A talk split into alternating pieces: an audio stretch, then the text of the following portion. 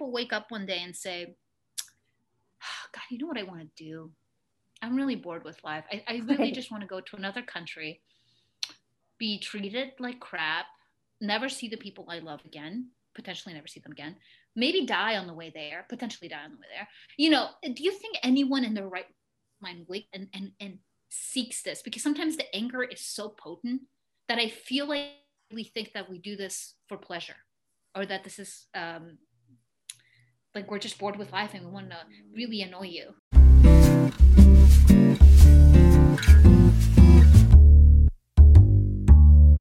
You know, going back to that, um, the idea of, of trauma not being like talked about in your community or um, acknowledged as trauma, when did mm-hmm. you figure that out for yourself? Like, how did did you? Is that something you do think about when you think about like now? Um, and how did you get there? Therapy. I didn't i did not think that me coming to this country undocumented at nine years old and the experiences that came from that and experiences that led up to that were traumatic. I didn't think of i didn't even know to me if anyone ever asked me like if i ever been to trauma like i think right away like i don't know seeing someone die in front of you or you know you know like re- like again eh, just things that i don't i didn't even until the therapist talked me through it. And it's like oh you know like and even just finding the root to a lot of my anxiety is entrenched in my experiences as an undocumented person. But i and it's so in front of you. It's like right here right? So you can't see it. It's oh, right here all the time in front of you. So you're always like yeah i'm fine. Everything's fine you know? And then someone pulls it back and you're like oh, that's what's been happening. um, I didn't have the language for it too. That's the other thing. Like you don't grow up with the language for it. Um, my sister, when she was very young, five, six, had a full on blown, blown out panic attack. And the doctor, so this happened while we were driving her to the nearest clinic because we thought she was having a heart attack, but didn't make sense because she was five years old, you know? And the doctor did all like, we like it was a clinic, a community clinic, but we treated her like it was the ER because we thought she was dying on us. She couldn't breathe. She she all of a sudden like could not breathe, could not breathe. And then the doctor took all her vitals, everything was fine, and then pulled my dad and I aside. And my sister is 10 years younger than me, so I was old enough to, to hear this from the doctor. And was like, uh, she just experienced an, an anxiety attack and blah, blah, blah, blah. And my dad and I were just like, what is that? I don't get it. Okay. And then, so that was even the first time we even heard of that and then and, then and finding out that it was nothing physical we're like oh, okay so we just have to be really nice to her buy her ice cream hug her and tell her everything's going to be all right and then we move on. But that's the only but no that's not what we should have done. But we don't have when you don't have the language for it you don't have the capability. I had panic attacks. I passed out from a panic attack once and i didn't know that that's what it was you know? So it's just insane that we just you just deal with it. You survive it. You do what you do with everything that's in front of you. It's a challenge. It just needs to be overcome. That's it. And you keep going. And you don't realize that that's just keeps getting bigger until and i don't want that to happen to my people. I don't want it to get to a point where they can't handle it you know? There's already so much that it's really hard to handle. I don't i don't want it i don't want that to be the norm to be like it's so big then that's that's when you address it when it's already like bigger than you ever thought it could be. So, well, yeah, therapy. it seems like you had to deal with, um, like, this is when you weren't telling anybody that you're an undocumented, where it's like, this is who I am, this is who I really am. And it's like living the two different lives on top of all of that trauma. Mm-hmm. And on top of like, that's right. got to be super confusing. Yeah it was definitely parents were very very and i get why they were uh cautious about everything. So even at a young age we were told like don't tell anyone your status. Like don't tell anyone because again family separation is a big fear in my community because it happens to a lot of us where the parents get deported and the kids stay here and they can't figure out. And then you know my dad would be like we might i don't like it was his biggest fear to lose his children you know? Um and so he was like don't don't tell anyone you're undocumented blah blah blah blah blah blah but again in an in in doing that and being very frank about the whole situation at an age where I didn't understand what was happening was very it created a lot of confusion. And then as i got older yeah it's a lot of um you know don't don't tell anyone don't tell anyone. And so keeping my facade of like damn and like my all my friends getting their licenses at 16 and they're like oh my god where's your license yours and i'm like oh you know cars scare me and just coming up with dumb reasons you know and like oh you know and like people doing oh i'm gonna go to uh you know Europe for the summer or whatever. I don't know. Or I'm gonna do this. I'm gonna do that. Like my school trip, my French class went to Paris for summer or for like spring break, and they were like, "Oh my God, you're doing so well in French. Like you should come. Why aren't you coming?" And I'm like, "Oh, you know, you know," and like always just being very flippant about it because like the reality was so different. And and again, you're right. Creates this association when you are create these two identities. When when she talks about the the um I think it was Francisco who was in the church who was, um, you know, hiding out in the, the church while, you know, they were, you know, when ICE was basically ready to deport him or whatever. And, and uh, the kids, the disassociation that the kids were dealing with, I was like, oh my God, that is, it's, it's, yeah, it's, it's, there's so much to it. There's so many layers to it. Um, that again, I, I that I haven't even uncovered all of them. Um, I'm still working through them, but I first became aware of them through therapy. You know, like I wonder if if I was in that position, if I would just lie to my kid and not even tell them that they were undocumented. Like I don't know. And see, here's here's the thing. I was gonna say that. That's so interesting. You said that. Um, and then there's kids who don't find out until they're 16 when they do go to the DMV and try to get a license and that but that's a huge load of trauma too i, I knew yeah. someone personally who who who actually wrote a whole web series about it it's called annie undocumented i don't know if it's hmm. online or not but um and she uh web series about originally wrote it. She's fantastic. And um because that's what happened to her. She was like living her normal american teenage life and was like oh it's time for me to get a license. And it's like no you can't. And there's a downfall from that too though right? Like so there's no yeah. and i get it our parents are just doing the best that they can. And i don't That's know what i would evil. I don't know. I don't know either. I don't know either. I don't know the answer because no but you i think you can still pick up on the general anxiety you yeah. know and then right. you probably would have that weird effect of I know something's wrong, but I can't figure out what it is. Yeah. You know, so it's yeah. like even worse in in some. And kids are perceptive. Yes. Yeah, and kids are perceptive. Yeah. Very perceptive. I think I was way more perceptive when I was younger than I am now. like I picked up on things way more keenly than I do now. Now I'm like, huh, what? But um, I I don't I don't know how. I don't know what's the right way, and that's the thing. It's like figuring out like if I was in my parents and the therapy has helped me see that too. It's like if I was in my parents' shoes, like I know it even through all the things that I'm like, oh, my parents did this and that, whatever. It's like no, every turn and everything that they did was to make like they were just working with what they had and they were doing their best, mm-hmm. doing their best at all times. So you know, um, understanding that too and and working through that because I know there's a lot of love for our parents, but I know that there can be resentment, and I'm just being very honest, um, and working through that too of what that means, um, because I don't know what I would have done. I really don't. I don't. I don't know if I could. My parents were in their 40s when they picked up and left everything they knew, so I don't know if I can't even think of that now. I'm. I'm like, what? How would I? How would I just do that? Like, how do you just?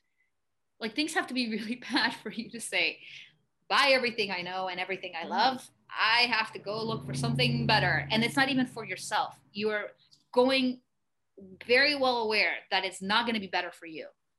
It's just so that it can be better for your kids. Like to me, that's like I don't understand why don't they don't give they should give medals to every immigrant parent opinion, like as they cross border or come from, you know, flight, whatever, whatever they do, the way they come in um, through sea, through land, uh, air. I just I just think it's it's the most selfless act of bravery to say for the next few years or maybe the rest of my life that I have left in this life are going to be hell, but it's all so that my kids can never experience what I went through or will never know that kind of pain like yeah. that's i don't know if i could do that i'll be honest i don't know but then that's got to be hard as being the kid you have that then on your shoulders yeah. and then also with the expectation of you're supposed to then take care of your parents yeah um and it's like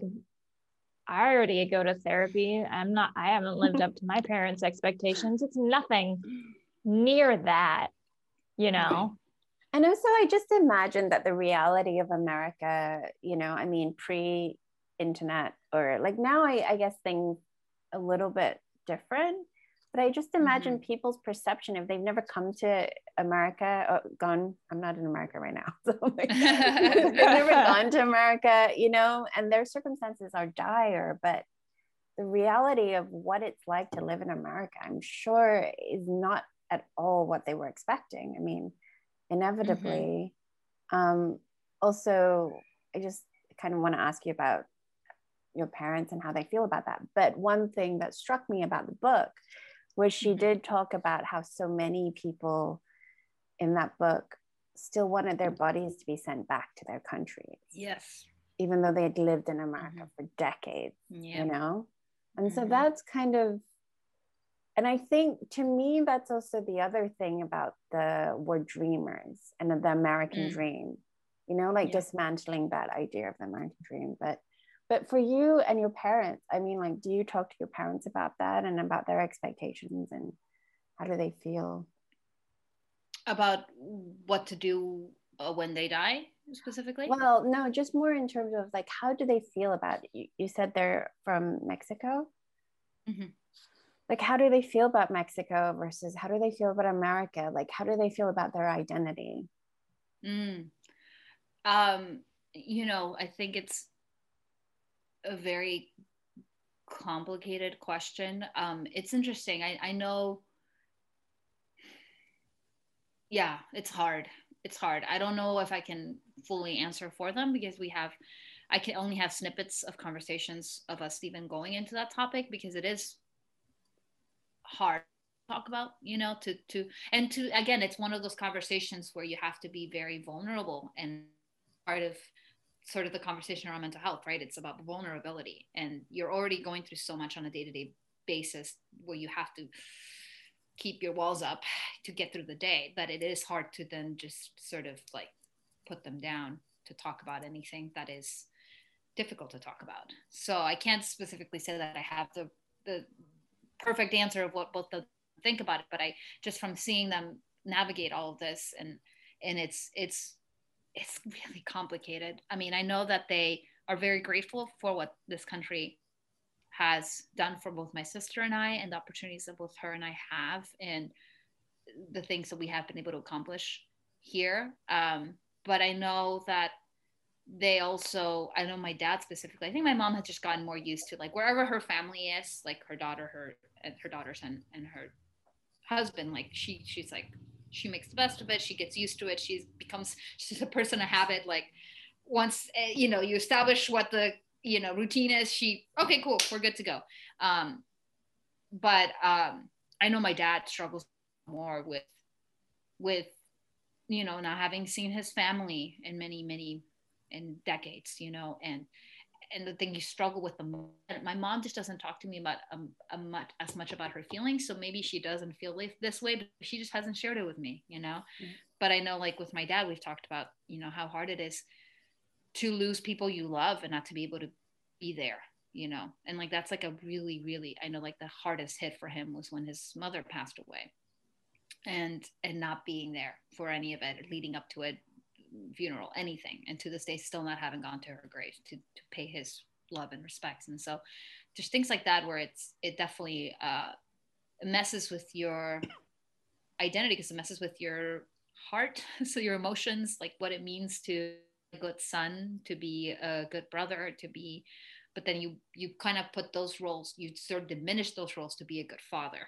Right. So I know that it's, it's like yes i'm a great father in this respect but oh my god i've been a terrible son so i know that's those are things that he he is you know untangling and dealing with and and um, i know there's a lot of guilt around it. I think either way, you kind of can't escape the guilt. And I think that's part of what's really hard about sort of living this life that there's unfortunately there's there's a consequence to everything obviously and so there's ramifications whichever way you decide to move forward so yeah.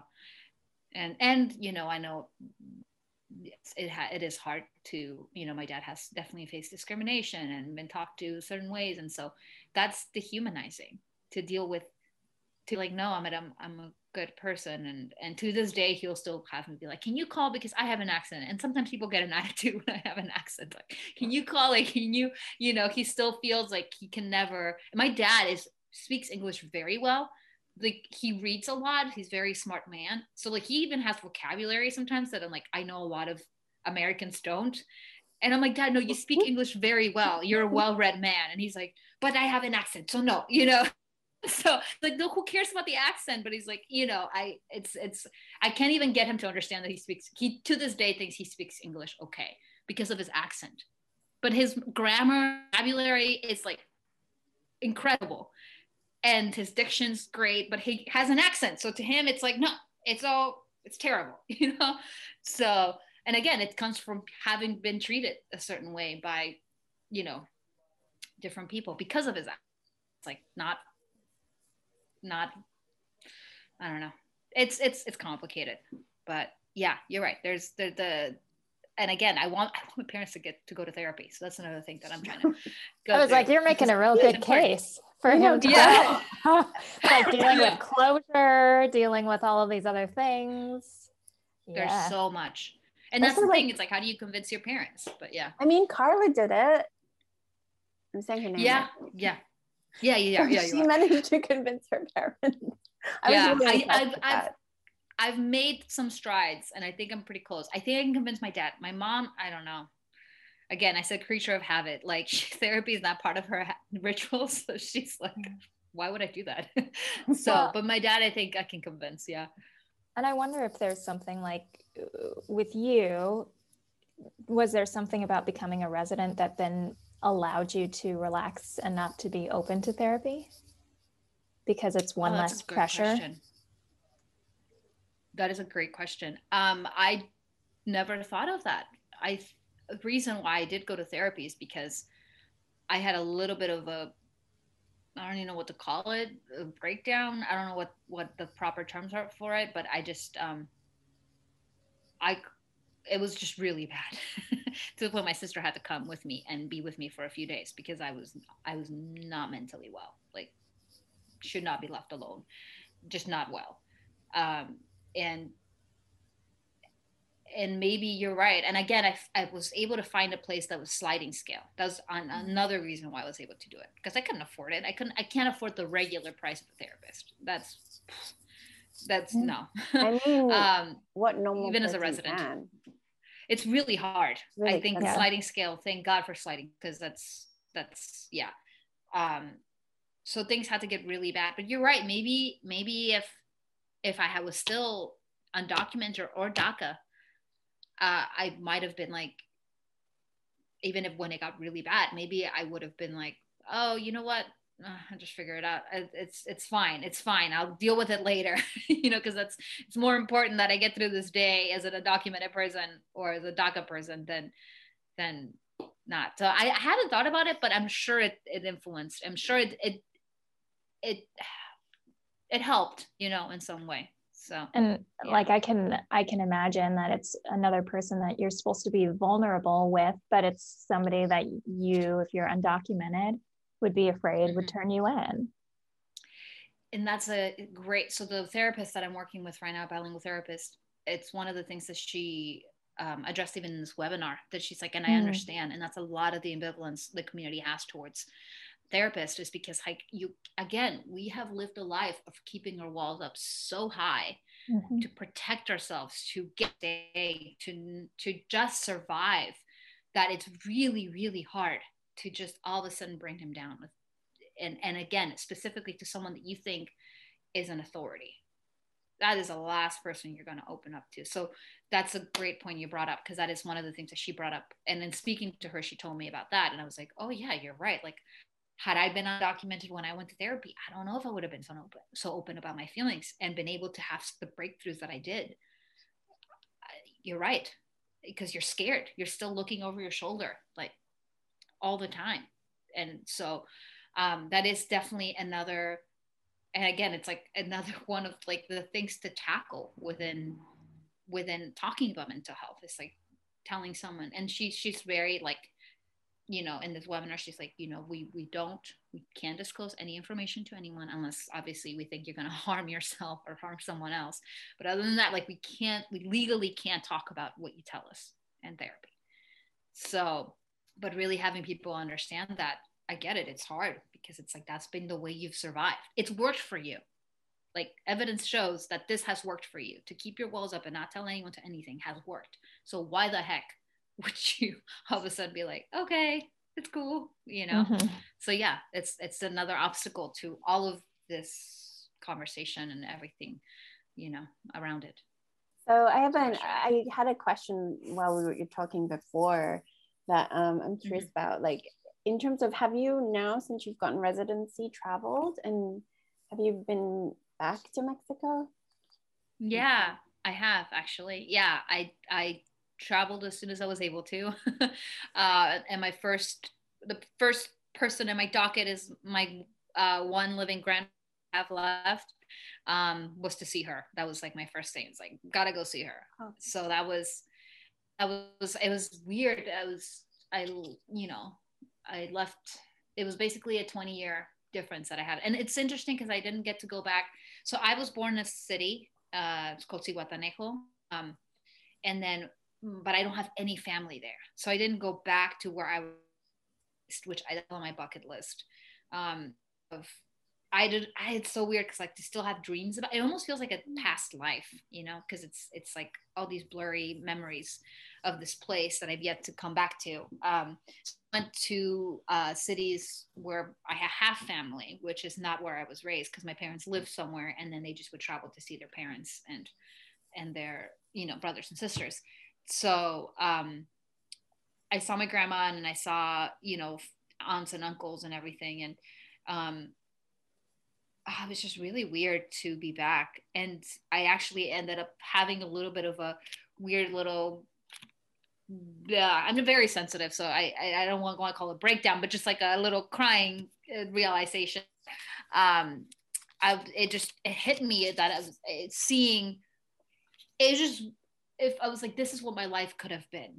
I, I, I was confronted with like what my life could have been, what my parents left behind. And, and there were good things about what my life could have been. And there were things that were not so good about what my life could have been. And so like dealing with all of that. And actually I had just started therapy a few weeks before going to Mexico. So which was kind of good, I think that I had started. And then when I came back, um, I got to keep going with my, with therapy. So I think it was therapy kind of fit in perfectly in in that journey um, a lot of emotions like a lot of lot a lot of emotions and my aunts seeing me and they're like one of my aunts like the first time it was just a lot of tears because like a lot my parents haven't been back in a long time obviously. So one of my aunts like the moment she hugged me was like i feel like i'm hugging my sister right now. And so it was just like a lot of very huge emotional roller coasters of of being a again like you're a representation of your family right? You're you're an advocate in this country as a as a kid of, of an immigrant. You're an advocate for your parents right? The way she talks about like how in the book you know she she is an has been an advocate for her parents the way she called that restaurant up when her dad was being right. mistreated and pretended to be a British, you know, or she said posh. I'm sorry, so I don't know if that necessarily means British accent, but uh, you know, but like the way you you are and and I mean her dad was not happy with it, but it's you know, you're always in a way you're a representative for your parents wherever you go, whether it's mm-hmm. here and defending them and and and and translating for them or whether it's you are finally the person that can go see their family because really you didn't grow up it's weird to meet people that look like you that you've never met before in your life it's like what? Oh yeah, no, I know I'm related to you. I don't know you. I don't know anything about you.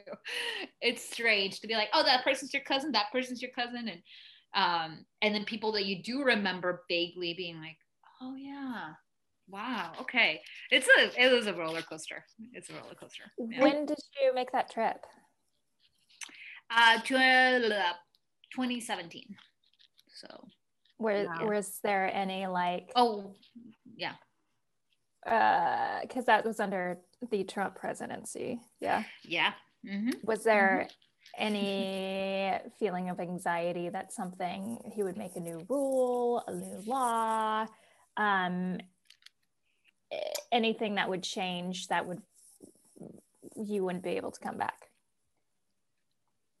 Um, not necessarily about Trump, but I was very nervous when I was coming back uh, LAX, you know, they have the um, immigration or customs or I don't know what it's called, like when you're coming back and, and you have to show all your paperwork. Yeah. Yeah. Oh my God, I was nervous because I was like, you're just so used to it, it just there's there's like thinking out of your mind of how government work and like the, the distrust like you were saying to government and the distrust to authority and the distrust, you know, so like it was very in coming back, I, I, I knew I was fine. I was with my husband.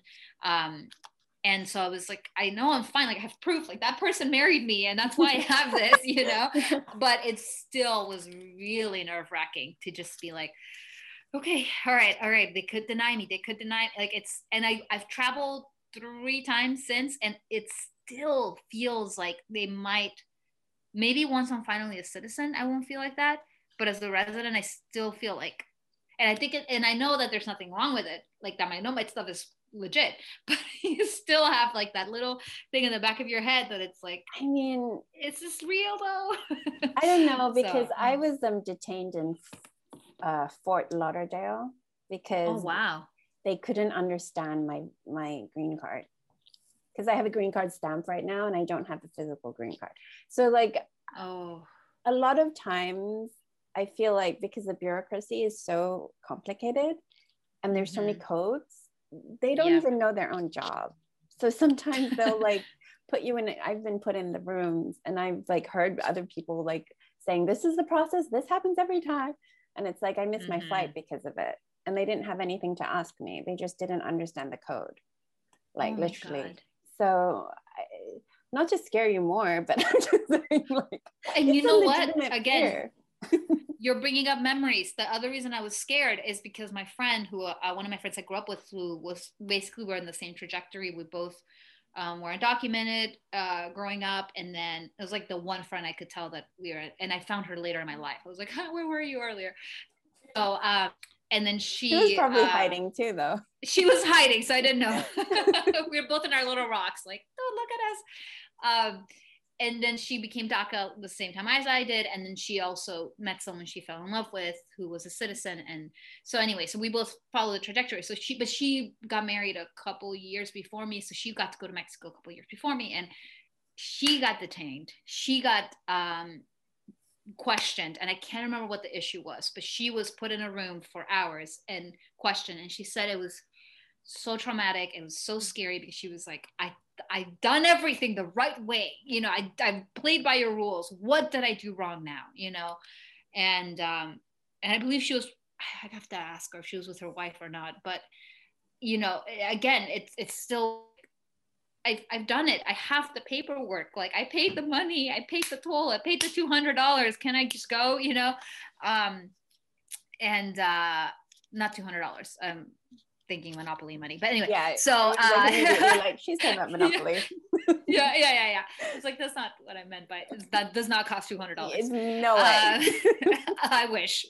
Um, so um, so yeah you know it's it's it's I, I remember having that in the back of my head too where i was like okay, if this happens, like again, you always are mentally preparing yourself for the future, which again is also the root of my anxiety, which I'm always like having to kind of have an idea of what the future is going to be so you can have like a plan a plan b plan c plan d you know so it doesn't take you by surprise so it doesn't knock you off your feet so it doesn't again a survival mechanism you know so I was like, okay, if this happens, like, who do I? I have a lawyer's number already ready to go. You know, so it's it's the uh, it doesn't go away right away. the fear. I mean, distrust. I think it was funny. Like in the book, in the beginning of the book, she talks about how because Trump won and her friends were like wanting to hide her, and she was like, she said, um, "Who am I, Anne Frank? Like, what's going on?" like, yeah, you know. And I yeah. thought it was kind of funny yeah. because you know yeah. she like goes through the book, you realize like all the trauma happened before Trump, you know. But it's almost like people registered only when Trump came into office the vulnerability. Right. Um, I mean, he heightened fears for us. I will definitely attest he to that. He heightened. inspired it, right? Or he, because there was that yep. entire thing yep. where he inspired it. Um, yeah. yeah, I know. I was DACA when he became when he was um came into office, so I was shaking in my boots. so yeah, I I can attest to. It, it's one of the reasons you know my husband and I were like, you know what, let's just do this. And we had already been in a relationship. We knew we wanted to get married, but it was, we sped everything up because of that, because of Trump. So, um, because he, he said, I'm going to get rid of DACA. And both our parents, our sets of parents were like, you guys, this guy means business. Like, that's not, let's not wait and see if it happens. Let's just assume it's going to happen. And it did. He did. So, um, it's um and i was lucky enough to be in a relationship with someone that i love that i knew i wanted to marry and you wanted to marry me but like that's not that was just that was just luck you know so to me it's like yeah i got lucky and again the survivor skills right like i just ha- happened to be lucky that i had that in my life but easily could not have had it and easily could have just been going through this DACA roller coaster that I know many are going through, you know. So what's the um, status of DACA now? Um, it's back, thankfully, because of uh, Joe Biden um, coming back into office. And I know it's one of the things he took care of um, when he started. So I know it's back, and I'm, um, and that's the other thing. It's that I know, you know, so I'm pretty sure. I hope he, because that's one of the things that he. I think this allowed it, and I, am not sure. I have to look it up if the court um, sort of was like, no, you can't do that. So I don't know for how long he he was an executive order though, so that's why he technically was able to say, "I'm the president now, so I'm getting rid of this executive order." Um, and I know that people were obviously all the organizations, nonprofits, and and uh, were fighting him on it, and and human rights uh, organizations, but because um, it's it, it was a two year, so every two years you applied, and I know that it went down to one year, but I'm not 100% sure if that's because of the Trump administration, where basically he tried to get rid of it, he wasn't able to get rid of it, and I think we went back down to one year. Which again, it's around when I when I was doing it, and I'm sure the price might have gone up. It was around seven hundred dollars, and I just remember how hard I had to work to come up with seven hundred and something dollars. Now imagine if you cut that by cut that by a year. So you had at least two, and it comes up on you fast. Two years come up fast in terms of money too, because you're again you're surviving. You help, and then you you have a little bit of a platform so you're helping your parents right so you have a little bit of leverage so you are helping your parents because they're getting older and you're you're able to have a little bit of stability. So you're like i'm going to help my parents. I'm going to help my parents. The 700 two years comes up fast. So to, to knock it down to one year is brutal brutal. So it actually a lot of kids that are uh, eligible a lot of the times don't apply because it's the money. Mm. so that's one way to to to knock people out of it because now you have that money ever. And and again, you coming it, it's really less than a year because it expires in a year, but you have to apply for it within um, like three before it expires something like that. Yeah, and, and they so take so long to do that stuff. Like I know my green card has been postponed like three years because they're still Jesus. haven't gotten through the backlog. So that's why mine is still pending. So I can't even right. imagine if you're adding on these other, mm. you know, arbitrary um, deadlines. Right. That's probably why and again, all up. Oh my God, I know. Yeah, I went through that too. Um, where it was like, I got a letter saying like, we're really backed up. And so here's a letter saying that you're good for six months after it expires because we don't have we don't have answers for you yet. I was like, okay, cool. And that's one of the times that I traveled that I was like, oh my God, please God. but um, so yeah, I I, I have to actually, I want to say that Biden re, like it's reinstituted it and it's a two year, it's back to two years. I have to double check though, because I know at one point it was one year, which is not, it's still it's one year enough. is brutal. It's brutal because you're, you're barely, you barely just paid. And then even mm. like the DMV renewal feels like you know, like something as small as that. I'm always like, oh, I have to pay this again. taxes, you know, oh man, it's taxes again. But so you're and you're already doing all of that. You're already paying all of that stuff too. So and and again, it's less than a year really because you, like I said, you have to apply before it expires. So honestly, probably it's like nine months really. So yeah, it's like uh, in undocumented American, she talks about being in New York like I've lived in New York, I live in Los Angeles now, and I like I have issues making ends meet that I can't I can't even imagine. And also taking right. care of a family and then having to get like I don't have that extra 700 like mm yeah. right right and that's like I've remember uh, reading somewhere that you know the average Amer- not the average american i shouldn't say that uh, but it's like the people you know the working poor right um, we don't have like even like usually don't have even $500 like a $500 emergency basically you don't have you, I don't not, think that's even I don't think that's working poor. I think that's a huge percentage of Americans. Like well, then to be like mind. 40 yeah. right. It's like everyone right now, probably, uh, except for well, like. I mean, yeah. I remember in New York, like I was trying to apply for the um, 20 housing, and I mm-hmm. fit in the homeless category. I wasn't even low income, like what? how much I made per year. And I was like, huh, okay. Wow. Cool, cool, cool, cool, cool. cool. wow. So I just, I, it, that just seems amazing that people are making it work being undocumented there because I, yeah. I I don't know how. I agree. I agree. My parents were not undocumented in a big city, so I can't speak to that. But I yeah, I don't know. I, I think people are magicians. I don't yeah. know. It's like I just I just don't get it. It's like it doesn't um make sense. And I did live in LA as an undocumented person. Um, but again, it was just me. I wasn't taking care of a family. So, oh, so where where do your parents live? Like which? They're in Northern California. So oh, okay. it's definitely yeah. So it's definitely like um not as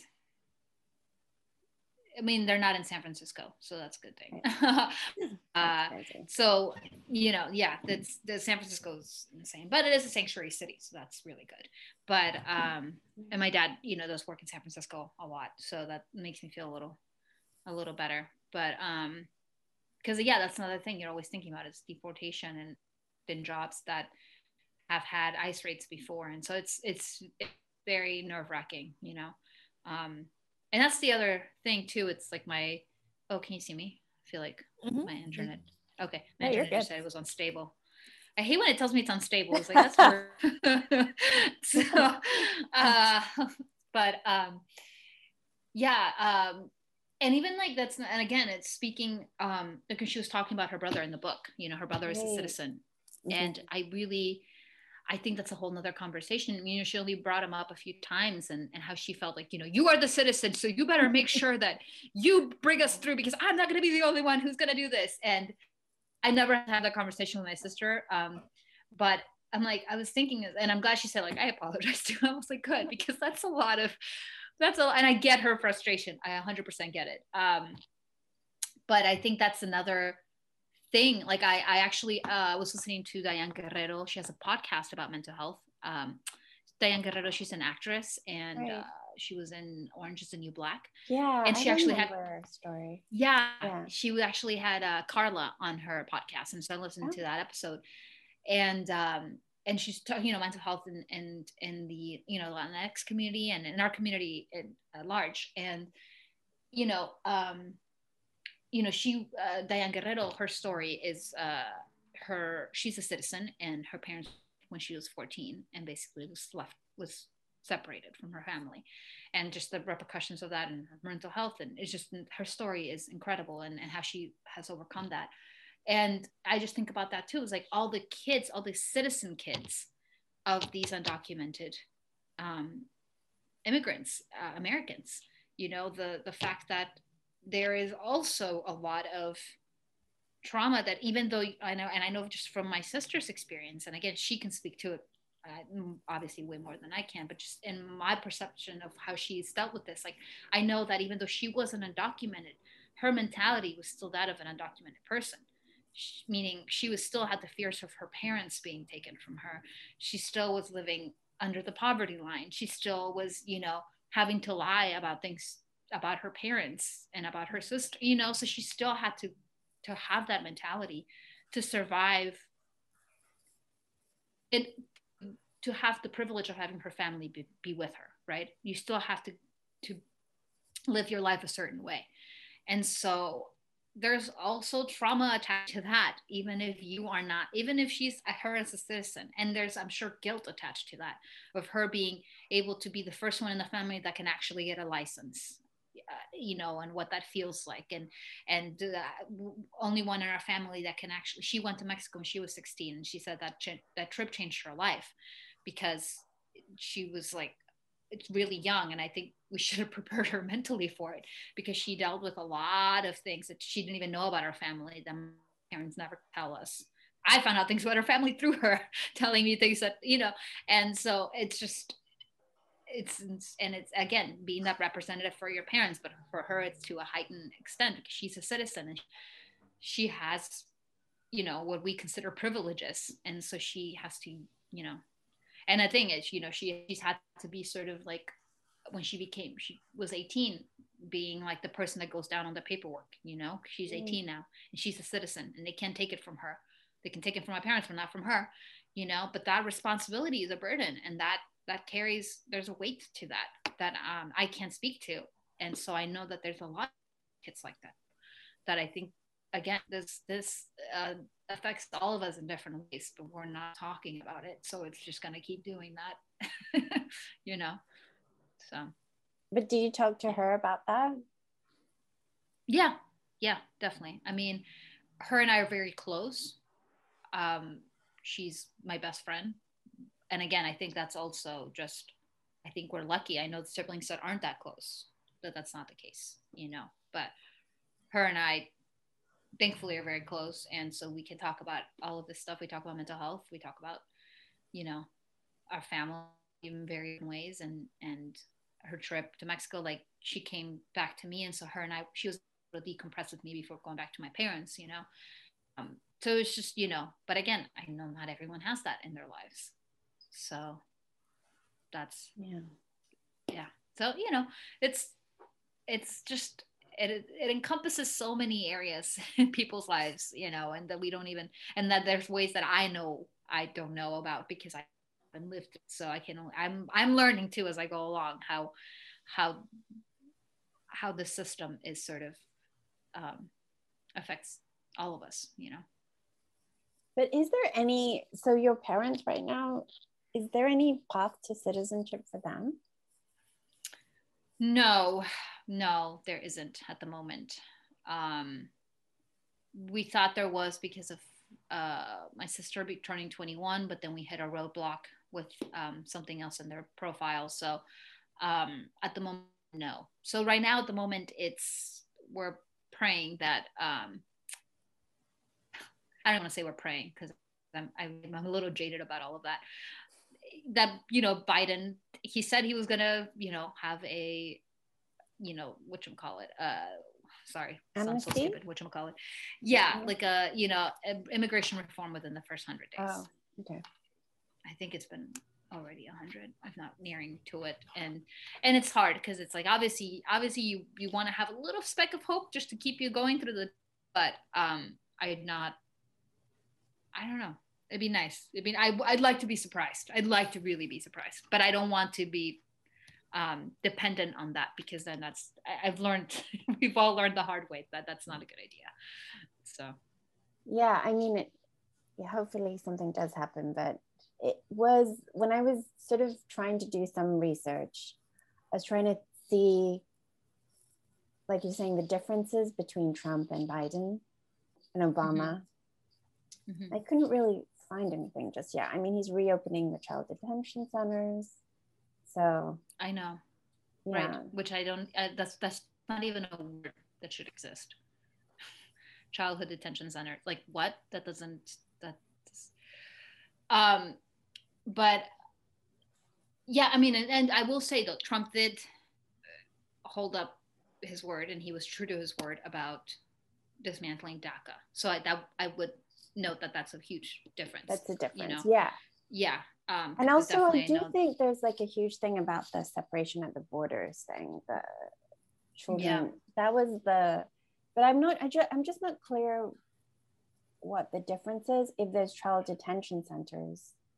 Well, what he did specifically, Trump, is that he created the again, like so separating children from their parents, and he did that as a way to deter from people coming here. Right. Um, so because they'd be, they would think, oh, well, they're gonna take my child away from me, so now I, I'm not gonna immigrate to the United States. But you don't understand if you're escaping, you're running away from death. You're gonna take the chance, you know. I'm, and that's a terrible situation to be in.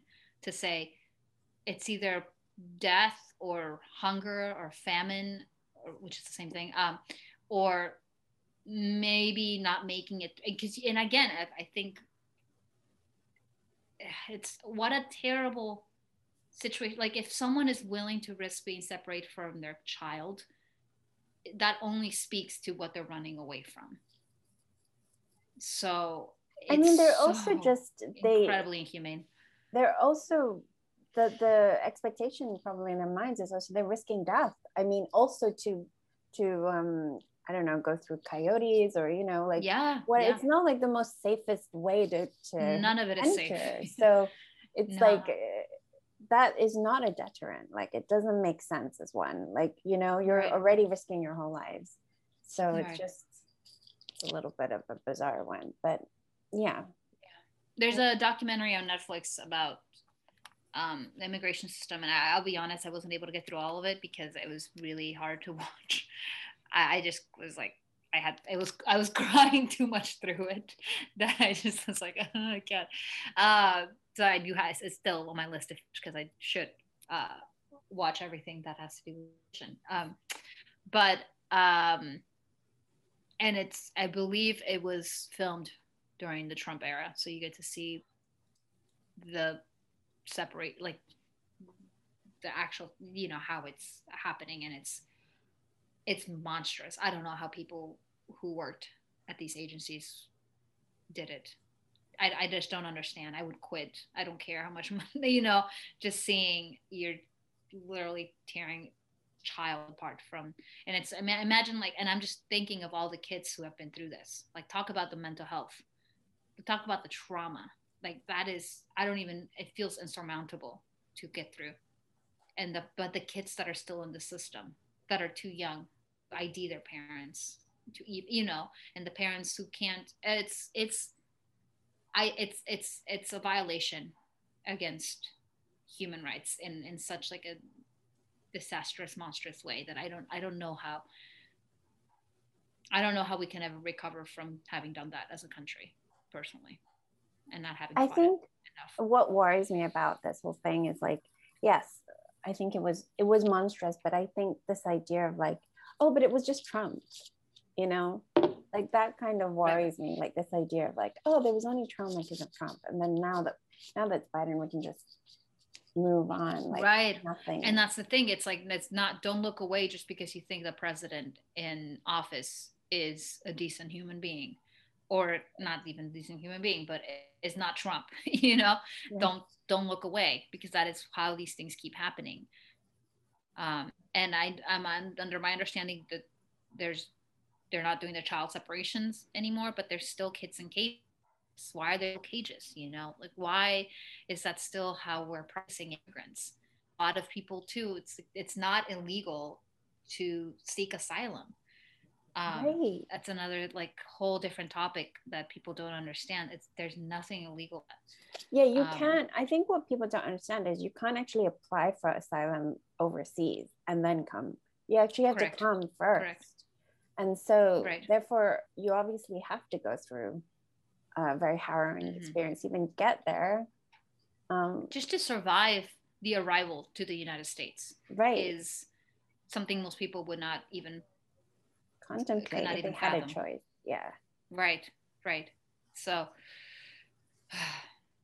Yeah. it's a lot. Yeah, it's true. It's a lot. But I mean, also, you know, just having said that, it's it's not that every single undocumented. I don't want to sound like every single undocumented person comes through the border that way. That's not No, true either. I didn't. There's lots of other. I didn't. I didn't. Yeah. I came here through a bus. Oh, okay. Do you remember Yeah, that I didn't- journey? Yeah, yeah. and I, I came here legally. So it's not that, you know, I just overstayed my tourist visa. Um, so I was very for and actually that actually helped me when applying for my green card because if you if you come here illegally, even if you're a nine year old person who has no say in the matter, um, if you I know I know people who who got married to a U.S. citizen, but they came here legally, even as a child, right? And you, again, you, have no say in the matter. You just are along for the ride. Um, when you apply for a green card, you have to go back to Mexico and await your uh, like the results there. And that I, I knew someone, for example, back in the day who has kids.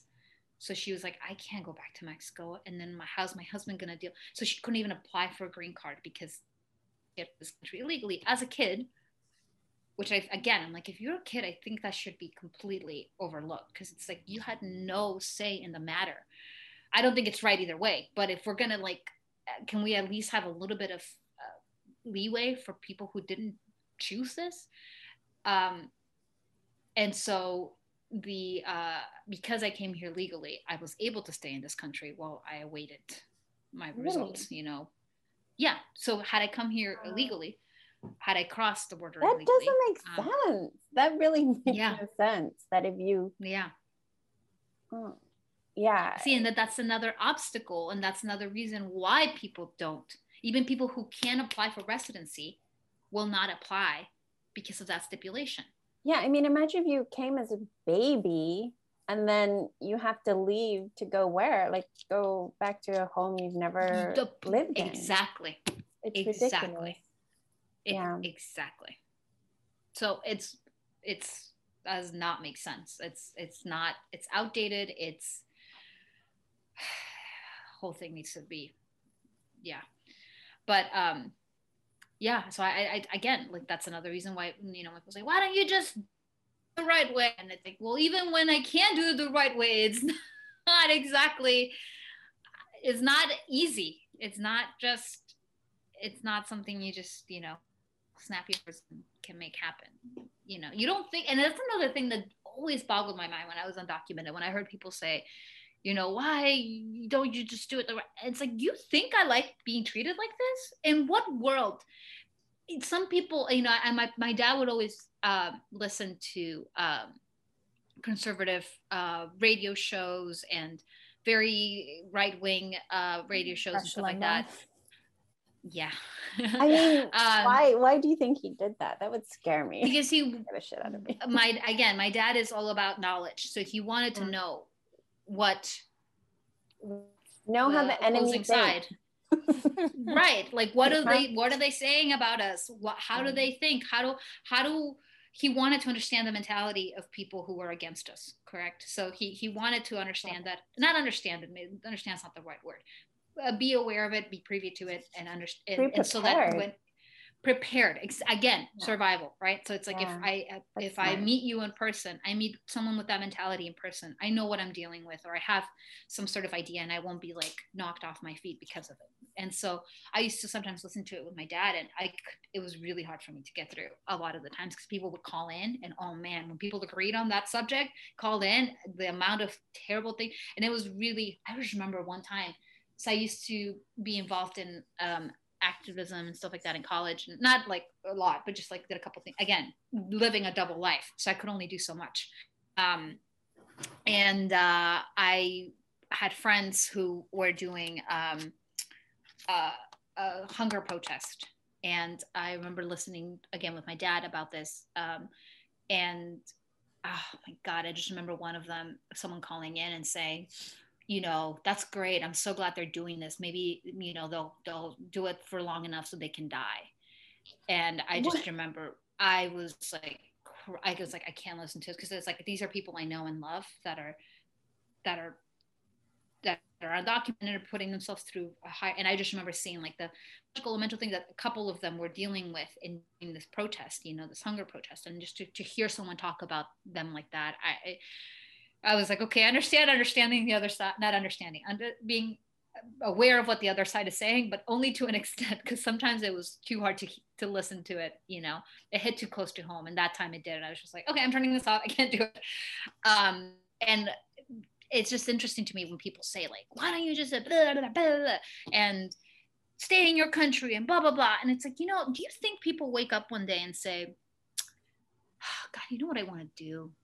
I'm really bored with life. I, I really just want to go to another country, be treated like crap, never see the people I love again, potentially never see them again, maybe die on the way there, potentially die on the way there. You know, do you think anyone in their right mind wake and, and, and seeks this? Because sometimes the anger is so potent that I feel like we think that we do this for pleasure or that this is um, like we're just bored with life and we want to really annoy you you know? Or i don't know i don't know. And so I, it's uh, it's it's hard to listen to the way people talk about it sometimes. And um and i think it is like interesting the, the, like how does it affect these people that they're so angry? Like it doesn't affect them at all. You know I don't the know. people that hate. I don't know undocumented so much they would it's like they like they think that they're taking something away from them and it's the self-centered yes, and it's also that. the people that are like it's not undocumented people right? It's illegal aliens. They're not even mm-hmm. people. Oh it's yeah yeah. this verbiage um right. that they use to separate themselves. Mm-hmm. um but do you think there is there is that narrative that undocumented are taking things from because yeah, oh what oh, yeah. things are they taking? Yeah. Because I mean, one, you couldn't, even, you couldn't even compete against the same jobs because you don't even have a social security. So how are you going to, you know, not rational. It's not. I know it's, it's not, not, it's not rational, but I even just want to under well understand, like you were saying, but yeah, yeah, just even see what is the narrative right now that it is. What what are they taking from these people? So I know for one one thing, right? And again, this is why I'm always telling people, you know, most undocumented people pay taxes. So yeah. that's one of the big lies because they think that we don't pay taxes. So we are we are not contributing to the economy and and then we get all this free health care. All this free health care. But no and one gets free health care. right.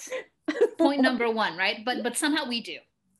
We do. Or even if they don't think um we don't i don't know. I that's this again in listening to what other people say they think we don't pay taxes so we don't contribute to the economy and then we take away from the economy.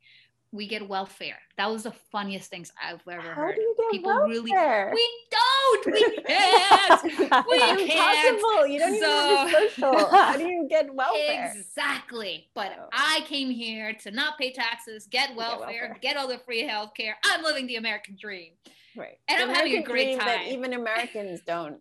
I, I, I go to the UK for that over here. exactly. Exactly. But you know, I don't know. I just it boggles my mind because I'm like, if have you ever talked and i know that you haven't i can't even it's a rhetorical question but i want to be like have you ever talked to an undocumented person and that's like you're saying the language is so important like i had to even teach friends of mine as i became uh, more even before I told people that I was undocumented. Uh, I heard people that I knew were not friends of mine um, that I knew were not against undocumented people, but they were like, "Oh yeah, illegal people, illegal, illegals." And I was like, "No, no, no, hold on right there.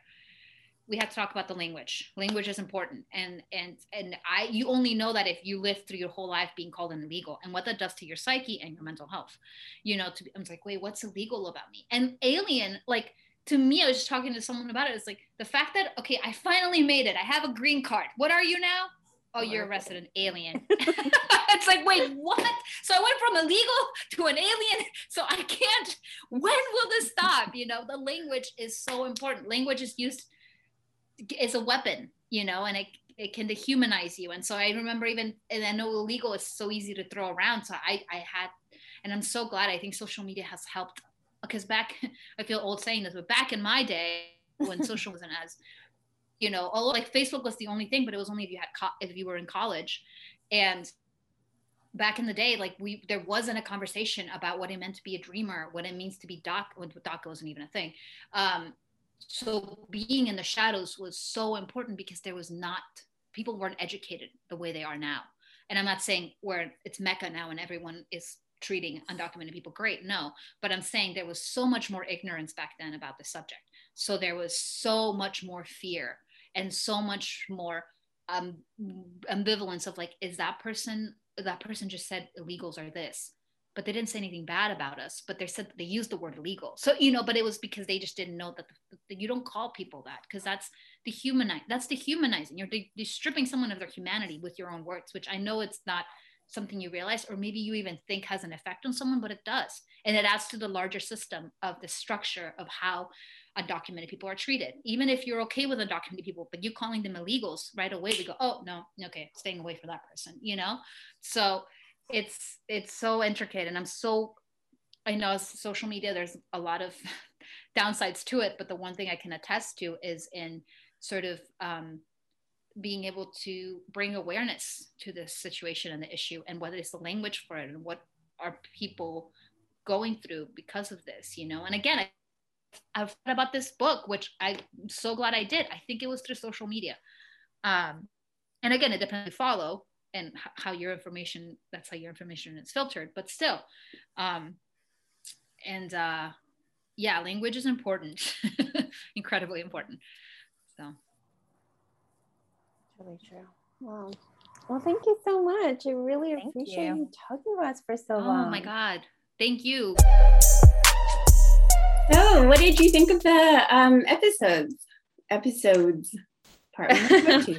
the plural plural episodes uh i mean it was it's always weird to see yourself so that part's weird of course but uh aside from that um yeah i I- i think we had a we covered a lot of ground which i thought was good i was like okay there was just as as it was interesting as i was watching it i was like oh but mention this and then eventually either you guys would ask a question and or I would naturally go into it. And I was like, okay, good, good. That was mentioned. That was covered.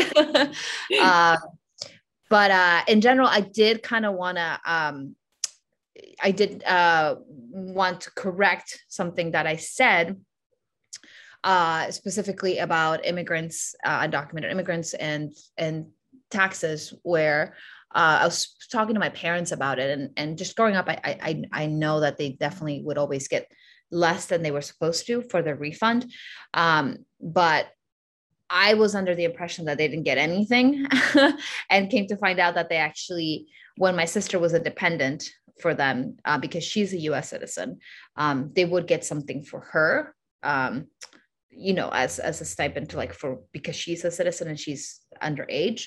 Um, it was still not what they would have gotten had they had a social actual social security number and um, now as they're my sister's not no longer a dependent obviously she's way older uh, they still get a little bit but it's it's like very little in comparison and and i in my mind i had just spoken to a friend who's undocumented and he said like oh no like i i had to um pay and I, I don't get any money back. So I, I kind of had that fresh in my mind. So it might not be the case for everyone. I think some people may do get a little bit, but it's still a it's not as much as you would eh, as much of a refund as you would if if you um, have a social security number and you your taxes contribute to these programs that you can never benefit from right so whether it's welfare medicare medicaid all these uh, programs that are supposed to help you if you are low income, which a vast majority of undocumented immigrants are. Um, but again, you, you pay into them, but you don't get to. Yeah. Yeah, so you're looking at people that are paying decades and decades of taxes and they're Right. not really getting back anything for their taxes. Um, Right. So it's like the opposite of them mooching off the system, which is kind of like the myth of the Yes. undocumented American. The yeah. myth. Yes. And I think that's the important. I, I think that was the, the larger point I wanted to to make that because people do think that uh, undocumented immigrants don't pay. And I can't say that 100% do because I, I don't have, I know that I'm sure some don't, but um, but a vast majority do. And I think I, I think that's just important to understand for people to to know that it's you know when they say people are coming here to take from them it's like no people want to contribute they want to be um it makes them proud. I, I just can speak for my parents you know? Um it, it gives you pride to say no i contribute to to this country. Um yeah, so, yeah. you're deserving and then they want to make sure that they will be deserving deserving of citizenship right. if ever the law changes. Right and it shows good moral character. This shows like you said decades of paying taxes and it, it shows that uh no i i i want to be an addition. I, I don't want to take away. I want to give. I want to give. So you know. So i hope i hope yeah. people you know are more aware of that as and i think i said like i said social media has helped and and um there's more awareness and and we're not fully there though you know but but hopefully we can yeah we're not fully there because this month actually a judge ruled yes. to right a judge ruled to overturn um, daca as yeah. um, they claimed a few states sued and claimed that daca was against um, the unconstitutional or something it was yeah. like something like it's so, an executive order yeah it, because it was what? Sorry. Oh, oh, sorry. Because of it being an executive order that it was unconstitutional right. for, for the president to decide to implement the program. Yeah. Yeah. So all these years later, and then that judge actually um, ruled um, in favor of that. So yeah. now Biden's coming out and saying that he will, I guess, contest that, or they will, you know, mm-hmm. but it is a setback in terms of the fact that they could even rule that. Um, and it means that it's like constantly under attack. Right. Um, and then the other thing that I guess we should update is that Biden is saying that he's going to look for a path to citizenship for DACA recipients yeah. in the reconciliation bill, which basically right. means bullshit. like that's something that won't pass then because it will have to jump through all these hoops with the parliamentarian etc but yeah. i think the good news of that is that it's kind of like saying okay so we know that the public wants some movement like there's a huge the calculation is the democratic party thinks that the huge um, a huge amount of their constituents wants a movement on this right. idea of like DACA recipients getting a path to citizenship. So right. they're sort of signaling, like virtue signaling that they might do that, even if it's not actually tangibly going to happen the way that they're claiming. You right. know, so it's like it is good news in that they're aware that there's like public. Yeah. You know what I mean? Even though it's yeah, kind of yeah. bullshit what they're doing. right. And I think it, it's such a like a and i was listening to an activist immigration activist uh, sort of breaking down what uh, this new ruling does for it, it's still so if you if you are DACA currently and already are in the system, you can still renew. So basically, it cuts off people from applying. So if you okay. never applied for the program, you can't. Um, you, unfortunately, you can't anymore. Um, if you're um, application um, was in progress. Um, this is the part that I remember being like, if it was in progress, but they didn't get to it, then you still, and it's your first time applying, then okay. you are still excluded. And it's uh, really unfair because, again, that and I remember last episode we talked about it, like immigration is very backed up, especially very with slow. coronavirus. Yeah. Like, that's not people's fault, and they lose out on that money. I don't know what yeah. that is now, but they lose out on the money. And so that's incredibly unfair. But you know, the way she was talking about it, she's like, we're, we're push, we're pushing for the Rec- reconciliation act. We're pushing for, for something to come from it because we do have a majority, um, eh, you know, a democratic majority in Congress. So, so this is the time, this is the momentum we need.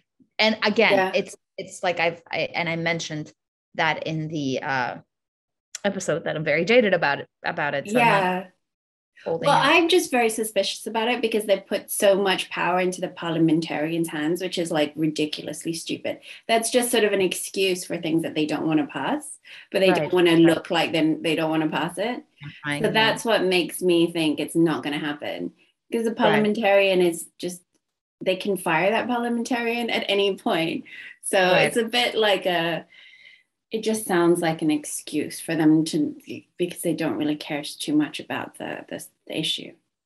I know. Um, and we've been sucks, it's, but- it's a carrot that's been dangled in front of the latinx community for decades and like i said it, it's it's dangled i am I, I am now a citizen i can um i'm very very happy to say that um since the last episode i was a resident oh then yeah.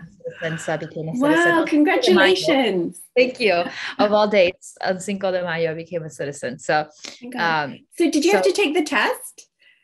Like i i mean it was um the test. um yeah right it was it was just like an interview like they oh, 10 questions and if you get uh, as soon as you get six right answers they stop because you don't have were they like. I just wonder if there's 10 questions I could answer. Like what? what sort of do Yeah. you remember any of them? yeah you know sometimes it's the wording of it eh, you know so uh some and there was one question i mean they're pretty simple but it's about the founding fathers like when the, the- it's so simple i mean you just look it up on it's i have a hundred questions on online and then you have to and so do you go off of that so you have as long as you memorize the answers of those 100 questions you're good to go and they're a lot very simple like who's the speaker of the house nancy pelosi you know okay, um, yeah. I know who's that. who's the uh you know the the um commander in chief of the military uh the Oh, I president don't you know, that. like Ooh, yeah, I mean- That's the president? the president yeah Oh yeah. my god, that's not good because I um that I makes me very uncomfortable. You've memorized trust me you've memorized many things in your life so you can definitely so I can like- definitely do hundred questions. yeah and they only they only pulled 10 right? And as soon as you get to the sixth, the sixth right answer then you're like okay good to go. We're, we're stopping here. Oh my gosh, So, congratulations. great. Thank you. Wow. so it was a very um and it was definitely the ceremony was different because of covid. It was outside with masks and distance and all of that which you know expected and I, I felt very safe uh but now but see now i'm a citizen and now i can vote and so like I- what the point I'm trying to make is that that's the carrot that's being dangled in front of us. So people like me, people like my sister who's been able to vote, uh, who who are obviously need uh, immigration reform to happen.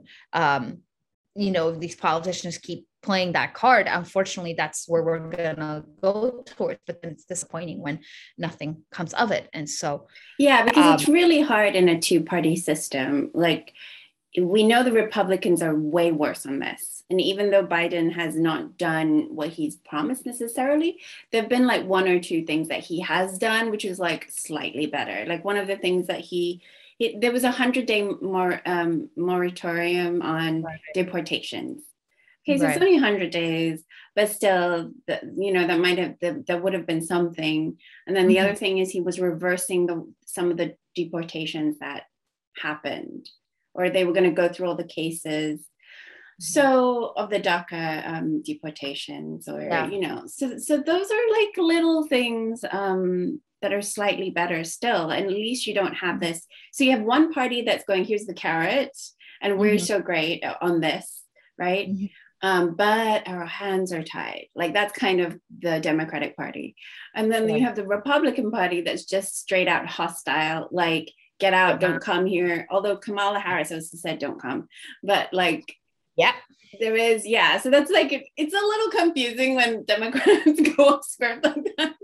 yeah, but you know, you have one party that's extremely hostile to immigration, and then you have one party, like actually, a Republican came out last week to actually say that he- wanted to um, stop, pause all immigration for 10 years, which is, and we're not even talking about illegal immigration. yeah, yeah, yeah, yeah. The the process. I'm sorry. just immigration Yeah. and obviously it's it's not okay it's not to say that's a realistic thing because obviously 10 years is a very long time and like to pause it's just a ridiculous thing to say but the fact that he can say it is Right. more of indication of where the party's at. So that's Right. what you're in between some like two very bad choices. Right. And I don't know if the Green Party, I mean, Right. doesn't seem No, that I realistic to No, no, it's not. It's a Um, party system all the way.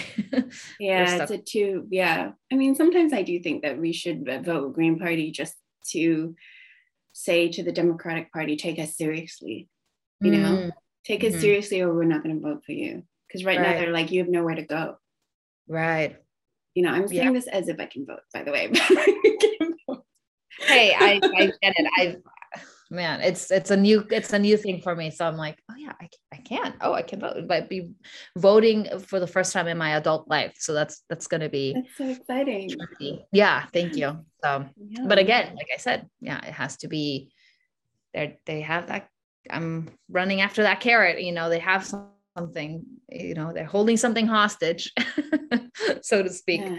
And yeah, so we'll see what happens. But I know that there is a, semblance of hope um, for for you know for the reconciliation act for something to be um, to be done in that in that using that path. But I'm not holding my breath, um, and we'll see what happens. But and I hope I hope Joe Biden really does something about about the DACA decision because that is in oh man that's that's such a hard hit Yeah. such a hard hit Yeah. So. And yeah.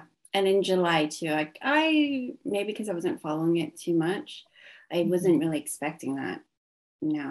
yeah yeah that was uh, yeah I can't I can't say I was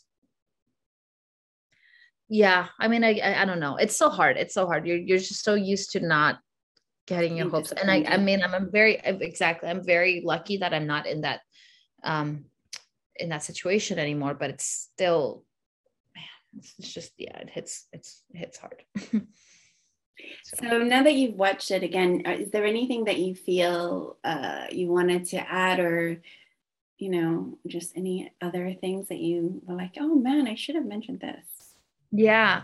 I mean, besides the tax stuff, I'm trying to think if there was anything else. I think, like I said, we covered a lot of ground. I think, um, I think um, I, uh, one thing I want to add uh, really is I, I want to encourage people to read the book, uh, The Undocumented Americans. I really, um, actually, I just gave it to my sister-in-law uh, recently because I, uh, I follow Karla and I was Did she watch our episode? Not to put I know, right? I, I doubt it. I'm sure she gets so many uh, requests and things, and she's she's very prolific, and as she should. No, be. I meant your your sister-in-law.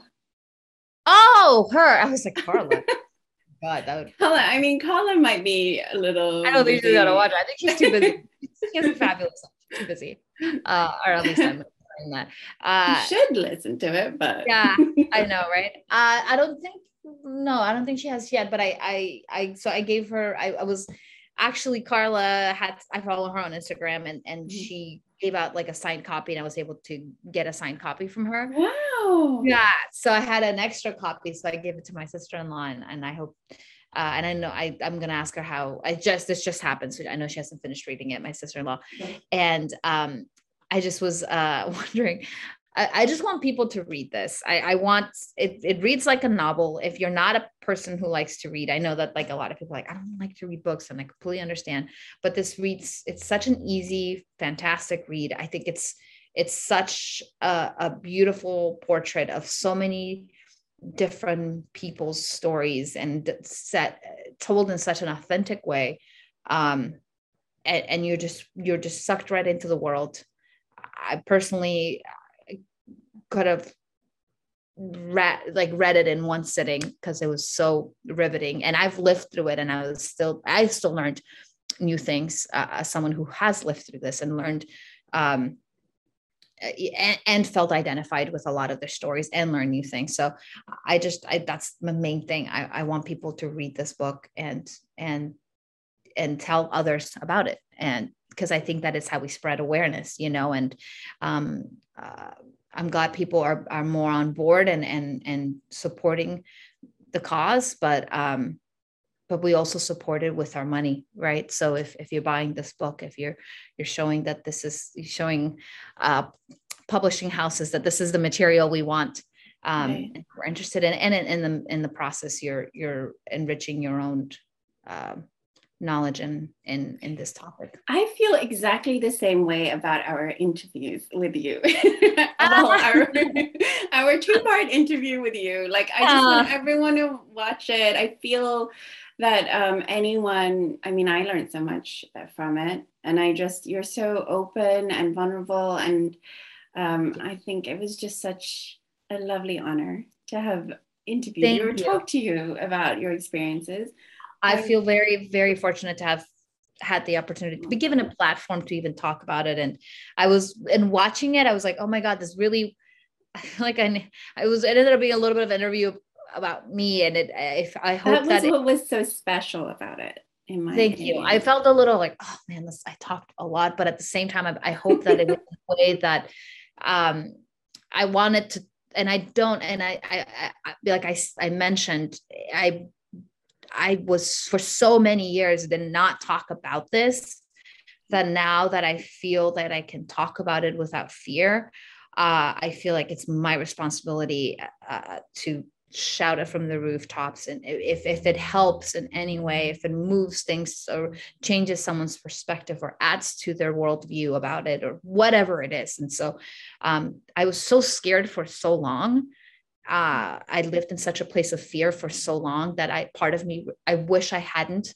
But you know, you, you I can't go back and change it, but I can only change my present, and so I have to like I have to share it, and I'm I'm happy to talk about it with anyone who wants to talk about it. Um, and again, mental health as well. I, I for so many years I was so ashamed of of dealing with these issues, and um, I'm the older you get, the more you realize that that you the shame's to slow you down. It's to you know the moment you talk about it the um the weight is a little lighter.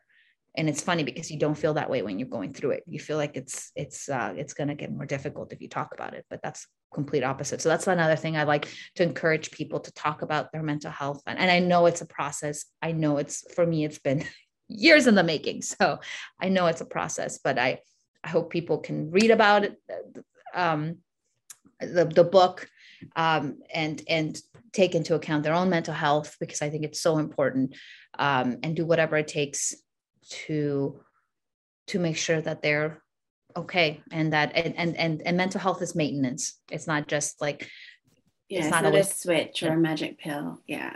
Right. Right. And, and and it's not, and then we all need to take mental health into account. I don't think you need to have this uh, uh, um, a few breakdowns to, to, be considered someone that needs to take mental health in, into uh, into their into account. I think every day it's it's all maintenance. Just the way you brush your teeth, the way you go to the gym, the way we eat well, uh, to make sure that our physical health is well, that our hygiene is is taken care of the same thing needs to be accounted for our mental health our mental hygiene you know? So so that's the other thing i'd like to that. really emphasize. Yeah. Yeah so please anybody watching this please share it please like the video please um i don't know what else you can do but like let's get more people watching it.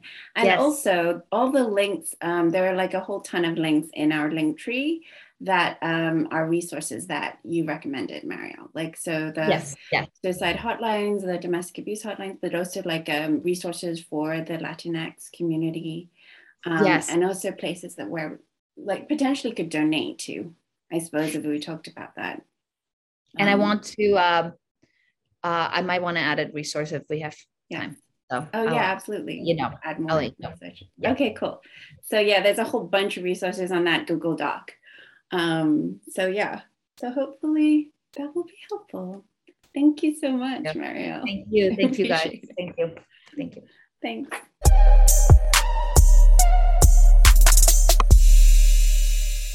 The Ignoramus's Guide to Surviving Humanity is available as a podcast on Spotify and Amazon Music.